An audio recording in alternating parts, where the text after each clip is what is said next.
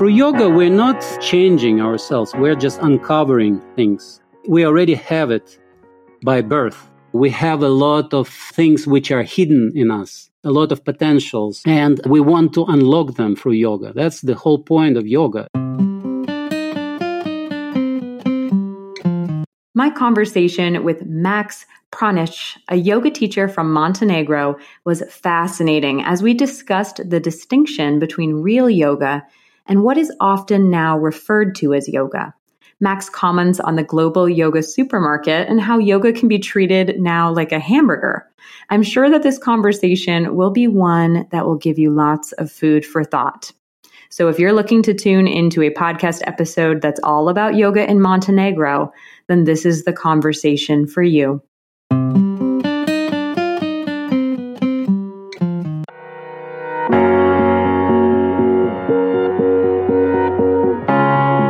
Welcome, welcome, welcome to the Wild Yoga Tribe podcast. I'm your host, Lily Allen Duenas. Together, we'll talk about the world of yoga and we'll talk to people from around the world.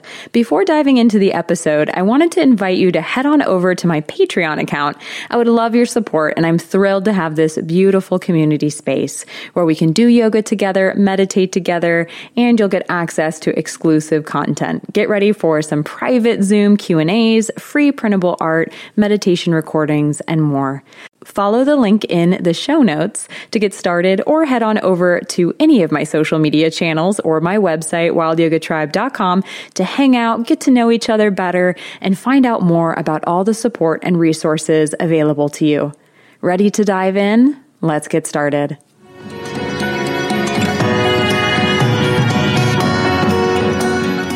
Namaste, family, and welcome back to the Wild Yoga Tribe podcast. Today, I am so excited to welcome Max Pranić onto the show today. He's a yoga teacher from Montenegro who has over 20 years of experience practicing and teaching internationally. Max teaches Hatha yoga and incorporates elements of Kriya and Raja yoga, and he also teaches traditional Indian Tantra yoga. So I am so excited to talk to Max, hear his story, and to dive into his teaching methodologies and philosophies. So thank you so much, Max, for being on the show with me today. Hi, nice to meet everyone online. Thank you. Thanks for inviting. Yeah. So, Max, I would love to hear about your story, how yoga first came into your life. How did it fall on your radar? And what got you interested in becoming a teacher? Here, we, I believe we should first clear the terminology because people call different things yoga. And for me, yoga is basically a sadhana, as they say in Sanskrit. And that's any practice connected to body, mind, this kind of physiological practice. So, if we see it this way, then I can say I've been interested quite longer than I teach Indian traditional yoga because I've been doing a bit of karate, a bit of kung fu, a bit of Zen meditation before I went into yoga. Because these days, usually when they say yoga, they see asana practice. Again, as I said, it depends how you see it. But if speaking of more traditional yoga. Then I've been doing it over 20 years and teaching as well. First of all, I was just doing it for myself. So, as I had some experience before in martial arts, and it shares basic philosophy, concept of chi or prana. In Indian tradition, it's prana. In Chinese tradition, it's chi or ki, energy. So we work with energy. We don't work just with muscles. I've been also studying some philosophy before, some Western philosophy. Then I got interested in Eastern philosophy and different streams of that. And uh, Indian philosophy definitely has a huge depth and big history. And then it got, I got into practice. I met some right teachers some Western teachers, but then I was lucky to meet some real Indian teachers. And that's, I think, where my insight into yoga happened. really yeah. Max, I would love to hear more about your experiences studying with these accomplished Indian masters and these schools, and how those experiences also shaped your understanding of yoga as genuine yoga or real yoga? I was lucky enough to meet uh, some right teachers, I believe. Coming to India first time, it was in the beginning of 2000s i had some hints where to look into where to go and then later i was more lucky to meet the real teachers who became my teachers but first i spent some time in different in a couple of ashrams for example shivananda ashram in south kerala to be honest i mean it was interesting experience but i didn't like the system that much to be honest because they have their own system like 12 asanas and a lot of vedanta teachings and all that. Then later on i was i met my main teacher you can say even a guru who i've been practicing with and living with him uh, at his house for some time. Altogether i spent quite a few years in india not months. That was my main teacher, Sri Vagish Shastri. He passed away already. He was an old man already. He left his body. Mm, that was in Varanasi, and I was living on the Ganges. And that was quite a special experience. And he accepted me as a disciple. So that was quite an honor and uh, it's a responsibility for a teacher and for disciple as well, because he was passing knowledge uh, directly not in a group, not in a class, one to one, and passing a Shakti Shaktipat, that's energy transmission with mantra and all that. So it's a very classical approach to yoga studying. Let's put yeah. it this way. Wow, I didn't know you'd spent years in India and getting to live with your guru. And that's amazing. Sorry to interrupt. When somebody says guru, they there is a lot of misconceptions and esoteric stuff attached to it, and this new age stuff. When somebody in the West, especially, some people call themselves guru. No, that's just a guru is a spiritual teacher, basically. It's not just a technical teacher or yoga instructor in a studio or like a university teacher. It is about yoga, but it is yoga as a practice. And it's about life too. As well, yeah. All life is yoga, as Sri Aurobindo, a famous saying of Sri Aurobindo. All life is yoga. It's not just on the mat, obviously.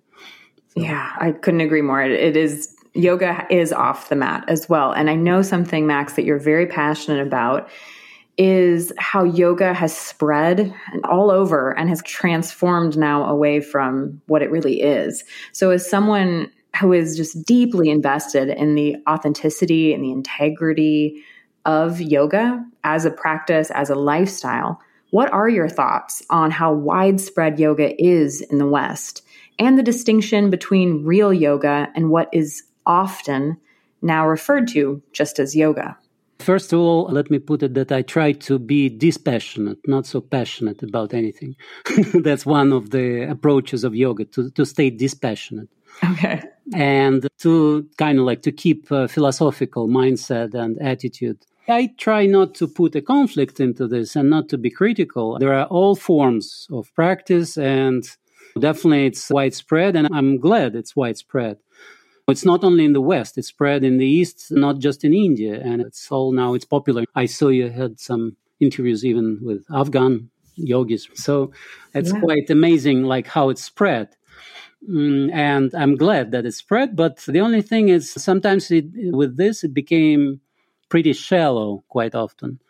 And it's again, I don't want to be a, a judge or moral, boring moral guy who says, okay, this is not right yoga. It's just, for me, it's a pity that people take so little from this yoga, just from the surface, because it has such huge depths. It's usually either or in Western accept, conception of yoga. It's usually concept of yoga is here is yoga. Yogis do asanas, and here are Buddhists. They meditate, and here and here are like New Age circles and esoterics, and they do something weird as well. Especially that it goes about Western tantra. That's really that's the biggest misconception. And yoga is just yoga. It's just a practice. And and again, you can do the same practice, but make it much deeper when you do it because when you even starting with a physical practice with asanas with different kriyas movements i'm not talking about subtle techniques but just major balancing working in a class i teach to very different audience and my approaches are different as well depending on the class on the people i teach again like you can just do mm, even working like I work with tourists and clients of expensive hotels. I don't, definitely don't teach them Indian traditional tantra, right? I, it's more hatha classes, but still I try to show that it's not about muscles like a fitness class, right? It's about energy flow in the body, about connecting breath, movement, or static position, connecting body, breath, and mind, trying to put it together to synchronize. That's the whole point of practice. Otherwise, it's just another form of fitness. And I prefer when they come to yoga class, they do yoga. And when they come to the gym, they do fitness. And I think it complements each other as well. Nothing wrong to work with the machines, with the fitness instructor. Plus, now the fitness really developed a lot. I have some friends, fitness instructors, and they teach smart fitness, like understanding about all new concept about muscles and all that. But the yoga is definitely not muscles only. Yes, mm. it's definitely not just about the muscles. And I do feel that often in the West can be just such the gateway. I hear over and over again that students are coming to classes wanting to work on something physical, even if it is back pain. There, there is a goal that has to do with the physical body that usually is the invitation to how to show up to class, right? That's the reason they come. Yeah. But as it slowly unfolds and over time, and through the instruction of the teacher, hopefully there's guidance towards those subtler layers. Yeah, sometimes quite often people start with the body, obviously. They start with some issues, with some problems. And I always recommend to see a doctor first, though. When you have a real problem, better see the doctor. Don't start with yoga because with yoga, you can even worsen your problem if you come to some hatha class and there is not enough alliance and or i would say even like ashtanga vinyasa something like that this uh, kind of like style which is very dynamic and you can easily get an issue with the body especially if you are not 20 years old anymore and very often people come in the west when i say in the west around the world not in India. When people come to yoga, usually they're not seven years old, as traditionally in Brahmin families, right? From seven, from eight, they were taught yoga when they're really flexible, no issues, no stresses yet. And these days, I have a lot of students, clients who is like over 40 and over 50 when they need yoga therapy, not intense Ashtanga Vinyasa or Hatha. But it doesn't mean that they cannot do yoga. Yoga is actually, we put it on our website, the saying of famous teacher Deshikachar. He's not that much maybe famous as, as Iyengar or Pattabhi Jois, but he was a son of Krishnamacharya, one of the gurus of yoga of 20th century. And basically yoga spread in the West from him. So Deshikachar, uh, he was more into yoga therapy. And that's he's saying that it sounds approximately like let's not adjust a person to yoga, but adjust yoga to a person. So, meaning you have to consider the condition this person is physically and mentally as well. And that uh, that's definitely goes well with individual practice because in a group you cannot really work like that. You work with a group. And with such approach, when you adjust the practice to the person, considering all the issues, and we all have issues, really. I haven't seen a single person without issue. It builds up through our life. And this is important to consider the condition, to consider Ayurvedic dosha person has. And the practice can be adjusted according to this. That's ideally or if it's done in the group as i said it's, it's just adjusting to the to the level of the people in the group physical and also like age and all that so that's important but again there are like many more layers in yoga and when we speak about real yoga and not real yoga i don't like when yoga became like a hamburger like a minced meat simplified food let's put it this way. Even doing physical practice, you can work with the breath, with the mind already. And then when you go more advanced, advancing for me and for I believe any authentic yoga teacher would be not going into acrobatics and all the headstands and all that. So it's because it's not acrobatics and gymnastics and aerobics. Advancing in Indian traditional approach to yoga means going into more subtle techniques, more inner techniques working more with the visualizations, with the breath, with the mind work. And it's not just pure meditation, it's a lot of different breathing techniques, bandhas, and all things. And quite often, teachers don't even know them these days. Yeah, that is the kind of epidemic of that, of just the asana. Instagram helps with that because Instagram basically it's opposite of yoga because it's quite a lot of show off in social networks. So true, but also it's so hard to really photograph pranayama or bandhas in a way that would translate in a way that would be successful on that medium. I think the medium is meant for the showing off, turning yeah. bodies into pretzels type of thing. That's what the platform itself wants you to post. yeah, that's why Brahmins never wanted to popularize yoga. Brahmin, the caste, original caste where the yoga came from, not just centuries, thousands of years, they've been developing these techniques. And it was transmitted from Brahmins to Brahmins. It was quite, in a Western worldview, it would be a snobbish approach they wouldn't give it to other castes, this knowledge, because it was a sacred knowledge. And yoga meaning not just asanas here, for sure. I'm grateful that it has been given to the masses. I'm grateful that anyone and everyone can have access to this. Just the accessibility, whether it's on YouTube or whether it's at a studio, it is all over the world, which is a focus of the podcast and of just my me being a citizen of the world, and I know Max, you are as well. There's so much gratitude I feel, but I do understand that it is a sacred practice that has been treated now in a way where it's not being treated as sacred anymore. It's treated as a product, and we're all in the commerce of yoga in a way. We're earning a living. If you're a professional teacher, you become a commercial person. wanted or not, you participate in this global yoga supermarket. And I'm also grateful that it's open to the world and a lot of techniques are open. And still, a lot of real deep techniques are closed. Quite many techniques are still not known by majority of even teachers. And sometimes people overlook things because quite much is said for example if speaking about real yoga or not real yoga let's look into the sources i was taught by the teachers but also they were they were recommending me to read the sources and i always been doing that. I've been reading quite many medieval and even ancient sources, not just Yoga Sutras, Patanjali, but speaking about practice we do we all do nowadays. It's more based in hatha tradition. And then we can look into hatha yoga pradipika which is a famous mid-centuries text on yoga uh, very influential very important.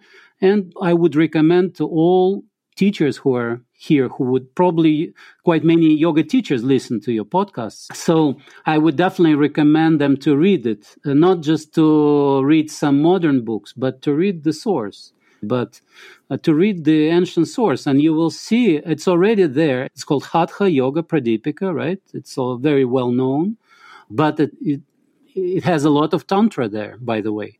Real tantra not uh, fake western sex very good point. yes. Glad that you also brought up how Tantra has been now taken by the West and turned into something it's not. And it's very uncomfortable knowing how it's been taken and used and yeah, it's just funny to me how like all this tantrics. I mean, we have a yoga studio here in Montenegro near Kotor. It's quite popular, and sometimes mm, teachers get in contact with us and they suggest they do because probably they see something in my profile or something. I've been doing also, I teach yoga philosophy, yoga and tantra philosophy. That's also what I do online as well uh, and offline for teachers as well, because I, I'm qualified to certify yoga teachers. And I sometimes I participate in that. Basically, they, they see this, the word tantra, and it hits the mark for them. And then they contact us and they suggest couples and all this sexual practices, something, let's do it in your beautiful studio, something like that. And we always respond, no, we stick with traditional approach to Tantra. Sorry, we're not going for that. Thank you. Some other place, please. because actually not many yoga teachers realize that yoga is a tantric practice. It came from Tantra directly by Gorakshanath, by Matsyendranath, that those famous yogis and they are the fathers of modern yoga, you can say. Modern, like mid centuries, 10th century, that's already modern yoga. Do you want to um, expand on that a little bit? How all yoga is tantra? It comes from tantra because it's it's working with with energies. Yoga Sutra Patanjali's that's Raja Yoga, classical Raja Yoga. In yoga teacher training, they all go for this text usually. If it's a good yoga teacher training, they usually study Yoga Sutra Patanjali, which is strange to me because they usually study Hatha in yoga teacher training and when I say hatha, it's it's all it's vinyasa. Basically, it has roots in hatha, and hatha yoga is a tantric practice in itself because it comes from the concepts developed by tantra, and it's by those original yogis, rishis of mid-centuries. It was transformed from tantric practices because tantra involved a lot of ritual as well, and it was a bit more kind of simplified in a way not really simplified, but kind of like they got rid of rituals and made it more like technical, a bit more dry in a way. I can read you hours of lectures about that, but I don't right. want to go too. We don't need to dig into that, but thank yeah, you. yeah, it's just uh, my point is that if you read Hatha Yoga Pradipika, which is uh, most of the teachers they've heard about this text, and it's classical Hatha Yoga text, you will see a lot of tantra there because Real Tantra is basically energy work. And, and by the time it's kind of like yoga developed from there, teachers came to understanding that the approach of classical Raja Yoga doesn't work. Yoga Sutras, they worked, it's really hard to work with your mind when your body is not ready. And in this way, it's very modern concept because all modern people are too stressed, too stuck with the bodies, with the minds. And first, you need to unlock them to let the energy flow. And then only you can start working with the mind. So basically, meditation, which is an mm, integral part of yoga, it only might happen in an unlocked, purified body. If your body is blocked, no meditation will happen. And if speaking about goals of yoga, samadhi is like the eighth step of yoga, is one of the main goals of yoga. Basically, you become one with yourself. First, you integrate your body, your mind, and then you get integrated with the higher energies. But that's we're not going into there. And I'm glad we went into it this far. I really appreciate you giving that big, broad brushstroke of what you meant. And we do have a lot of yoga teachers who tune in, so I'm sure they'd find that interesting. And one other thing, element I really want to ask you about, Max, is I wanted to ask you how you incorporate the element of ananda. And just for our listeners, that would translate in Sanskrit to bliss or joy. It's, there's no English equivalent, but that's the best we can do. Because I know that's an element of ananda that you incorporate in your teachings and in your practice. And why do you feel that is an integral part of the authentic yoga practice? There is a famous saying in Sanskrit coming from Vedas, from Rig Veda, Sat Chit Ananda. That's the concept of higher consciousness. Basically, it's Sat is Satya, truth. Chit is mind or, or consciousness. And Ananda is a bliss. That's basically the attributes of, of Shiva or one of the gods of main gods of Indian pantheon. Or I'm not going too much into esoterics. I'm just wanted to say that Ananda is a really important part because that's the attribute of our consciousness as well. Through yoga, we're not changing ourselves. We're just uncovering things. We already have it by birth we have a lot of things which are hidden in us, a lot of potentials, and we want to unlock them through yoga. That's the whole point of yoga. It's really important to have this non achievement attitude. Ananda doesn't come without ahimsa. Ahimsa is a non-violence. That's one of yamas of yoga, a very important one because you start with yourself. Ahimsa is non-violence in Sanskrit, non-violence a lot of practice in the West is violent practice. We're violent towards our bodies and mind. And we want to achieve something. And that's the most difficult concept, hard to grasp for a Westerner, this non achievement attitude. Because yoga, unlike sports, unlike fitness, unlike Olympic Games, we're not achieving anything in yoga. We're just doing the practice, we're just doing sadhana, right? And through this non achievement, we obviously achieve something if we're regular and consistent enough and if we have the right teacher then we will definitely achieve something but the attitude should be non achievement. Because when you start to achieving, you push yourself too much and the body is not relaxed anymore. The mind is not relaxed. And when it's not relaxed, it gets blocked. So that's the whole point. And we want to unblock it. We want to stay relaxed. Even when we do some effort, I'm not saying it's effortless, right? There is some discipline in it, for sure. Yoga is a discipline. But when we're doing our formal practice on the mat, for example, we want to keep the body relaxed and only use those muscles and those breathing techniques we really need for this not using the whole body not using the all these efforts right if you're not bending to the floor i hate when teachers come and push students if the body is not ready you're not ready just do it every day and keep going and bit by bit you will achieve without achievement without this attitude because practice should be enjoyable. If you don't have this feeling of enjoyment after the practice, uh, it shows that it's not uh, a yoga you're doing. It's not exactly yoga practice you're doing. Maybe you do asana practice, but it doesn't have to be yoga. Asanas don't mean yoga. Yeah, they don't mean yoga. And I think that's been definitely a theme of what we've been talking about in this interview is just what is real yoga and what is the yoga tradition and how can you incorporate and honor more of that in your practice or even in your perceptions, right? Even in how you perceive yoga. I love that you recommended a book. I love the the Hatha Yoga Pradipika, which hopefully everybody has, and and yeah, it's a famous. It's available be on your shelf. Yeah, yeah, definitely. It's uh, just one. There are many, but I'm on purpose. I'm naming the most like common and known book. So, Max, I ask this question to every teacher who is a guest on the podcast. What is your personal definition of yoga? I know we have the sutras, I know we have definitions from texts to fall on and to lean on, but what is your definition? What does yoga mean to you? Here, I won't be able to answer simply, but I would say that it has uh, layers. And it's again, the most surface layer is just the balance, just general balance to balance yourself. Then, if you go deeper to reconnect with your deeper self, to reunite, because yoga from Sanskrit, it's union, a union. So, union with what? First of all, with yourself. You integrate yourself because we're so much disintegrated. And that's, it gives us this system, this science. It's a science. Yoga is a science. It's not something shallow. So, it gives us techniques to integrate back our body, mind, spirit, and then on a higher level, on the deepest level, when you're connected back to yourself, to your core, to your inner self, then to reconnect with some higher energies, to get connected, to get recharged with that. But that's, we're not going into those high spheres yet. Basically, it's a connection, it's a union from, from union with yourself to union with God. So we keep it simple.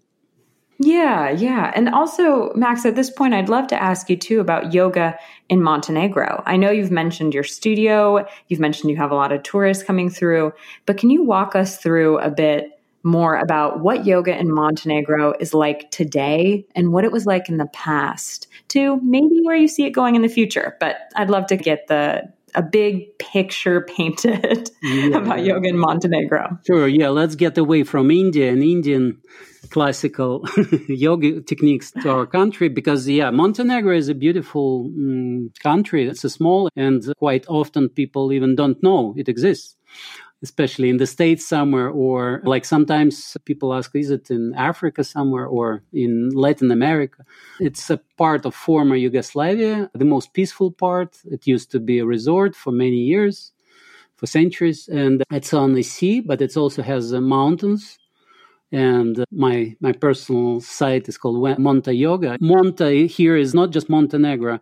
Montenegro is also like Montenegro, uh, Black Mountains, and Monta here means mountain, like mountain yoga. Mm, so it's both our like country in the beginning, but also mountain yoga because real yoga was done for centuries in the mountains, like Himalayan yoga tradition, which I was able to touch through my teachers. That's the deepest and longest tradition alive because for not just centuries, but for thousands of years, people were living in Himalayas, practicing. And here also, I'm not saying Montenegrins were practicing yoga, but the environment is very mm, natural for the practice. Actually, it's a great place for a retreat, for I love practicing in my studio myself. I think it's one of the best places to for practice because it's outdoor with a roof, with all equipment, but with the view on the sea, on the mountains, and we're in harmony here with all five elements. When you feel the, these elements, it's not just a concept; you really feel it. Earth, uh, water, air, fire, and space, obviously. It's a very special pra- place for practice, and I cannot say that it's Montenegrins are yogis. It became more popular with the local residents. But again, we are very seasonal here, and a lot of tourists come. And in our studio, for example, I have many people from big cities, like from New York, from London, from Paris, from Berlin quite many from all over, even Tokyo sometimes, from all over the world, but also locals as well. And now mm, more locals join, more Montenegrins practice, which I'm happy about. Because even like 10 or 15 years ago, when I say I teach yoga, they would say, Oh, no, thank you, I'm Christian. so it would be funny, like for them, it would be some kind of shamanic things or something, a lot of misconceptions before. And now it became trendy here. Now we have in the capital, we have many studios in Podgorica, that's the capital. But also here on the shore, I'm based near Kotor, that's UNESCO town, quite beautiful, like medieval town with a lot of Italian architecture. It used to be part of Italy, of Venice Republic before. Obviously, we have a lot of tourists during the season but even all year around, I teach not just in the studio. I also teach with with some big hotels, also with Porto Montenegro. That's a luxury development, and they got a sports club there before we were speaking about the real yoga it's not don't take me wrong i'm not teaching esoterics and and all kind of tantra and all that. I do teach that but i do teach that only to selected students to very few who is ready for that. Generally and what's practiced more it's more like hatha yoga and vinyasa flow and this kind of what people ask what people know and and when you come for a vacation, you don't need to go into depth of all these concepts and doing kind of like advanced practices. I never do it in my general class. I would try to work with the general balance to help people enjoy themselves, to balance the whole system, to unlock, unblock a little bit, and just to enjoy. Yes, Ananda. And again, if you're in a harmonic setting like we are, it's much easier to achieve ananda. It's much easier to enjoy than, for example, I have like people coming from New York and they used to this. I've been living in New York myself, by the way. So I know they come from all this really tight spaces where they do yoga elbow to elbow because the rent is high in Manhattan. And here we have much more space, much more open. So it's people enjoy coming, especially from big cities. Mm. Beautiful. I love how you've painted that picture. And that's what I was looking for, right? the painted picture of yoga in Montenegro. Yeah, it sounds absolutely beautiful. And I love that your studio has an outdoor element to it, covered, which is perfect because yoga in direct sunlight is tough and not always good for you. But love that it's covered. It sounds beautiful. So for those of our listeners who very interested now in all that you said. Can you tell us about Montenegro in general? What is your country known for? Maybe you can talk about the geography or the history, anything that you want. In general, Montenegro is a small and beautiful con- country, and it has the history, it has the sea, it has the mountains. And actually, one of the slogans of country is wild beauty because it's quite unspoiled. There is not much production here. Mm, even during Yugoslavian times, which were quite short. But even before, it was always a place to go for vacation. Definitely no big industries here. And if you read again Hatha Yoga Pradipika, it starts with that yogi should find a quiet uh, and peaceful place where nobody will be disturbing him. So this is, uh, it very much corresponds with our settings here. And it also has a very deep an ancient history here, coming from Roman Empire, and also later, for many centuries, we were part of Venice Republic. It was a trade republic, and Montenegrins were famous captains doing a post deliveries, mail. So it was mail ships and courier service, like in mid centuries, done by Montenegrins. They were fastest captains in the world, actually. So there is a lot of marine history, but also a lot of be- beauty in the mountains as well. And it's only like couple of hours of ride, and you change the scenery completely. You go from the shore, from olive trees and palms. You go to wide forests, mountain lakes, much cooler. Really nice for practice as well, by the way. And I hope to develop a yoga studio there in that region as well because it's so beautiful there. Also, the area of my country I, where, where I am, near Kotor, you can Google Kotor is a beautiful UNESCO town. This part was also a long time under mm, Austro-Hungarian Empire. It was part of Austro-Hungary. It was uh, also like some war history here during World War One. But now it's really peaceful and beautiful and just a lot of development as well. But they try to keep this development like controlled and especially where I am, Boka Kotorska, that's the Bay of Kotor. It's really wide and deep bay, like a fjord, like Norwegian fjord in a way, going deep inside in the continent. And it's protected by UNESCO, so it's thank God we don't have that much development here. The nature is preserved. Wow. I love that the nature's preserved. It sounds just stunning. Everything you keep telling me makes me want to go.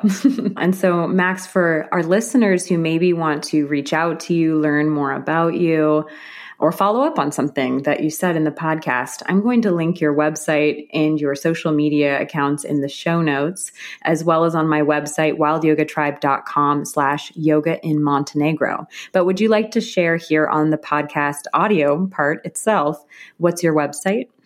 Yeah, sure. It's monteyoga.com. And also our studio, yogaboka.k.com as well. Yoga Boka is like yoga and Boka Boka Kotorska. That's the Bay of Kotor. So it's yogaboka.com and monteyoga.com. If somebody is uh, interested, I have few courses which I do, which developed from my workshops. My main course is uh, Kriya Raja Yoga. That's more like deep yoga, and usually I accept people only who already been doing some yoga before, not from the scratch. Also, I teach a course from yoga to meditation, linking asana and more physical practice to meditative techniques and practices and showing the yogic approach to meditation. The third one, I do also like yoga and tantric philosophy as well. It's more like theory, mostly for yoga teachers. It's not that much advertised. I should put some information on that. So if people are interested, they might send me write to me and I'll respond. So just writing on WhatsApp or on email, it works best for me. Perfect. I will be happy to share those websites, as I mentioned, on my website too.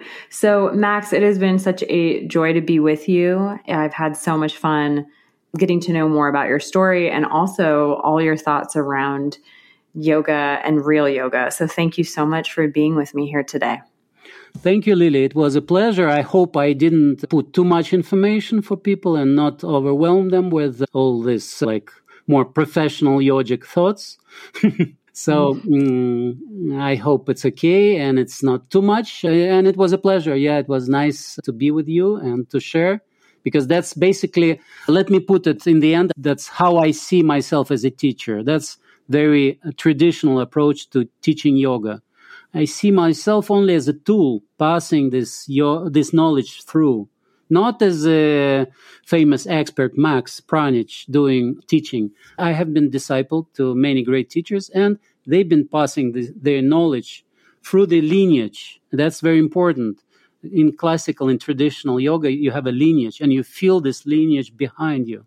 My teacher was an instrument, a tool to pass this knowledge, and I also tried just to pass it by and I don't create some new stuff. I just follow what's been tested for centuries. Perfect. Thank you so much, Max. So thank you again. It really has been a joy to be with you. Thanks, Lily. Thanks. And to all yogis, keep going, keep your practice. Just do the practice, don't achieve anything.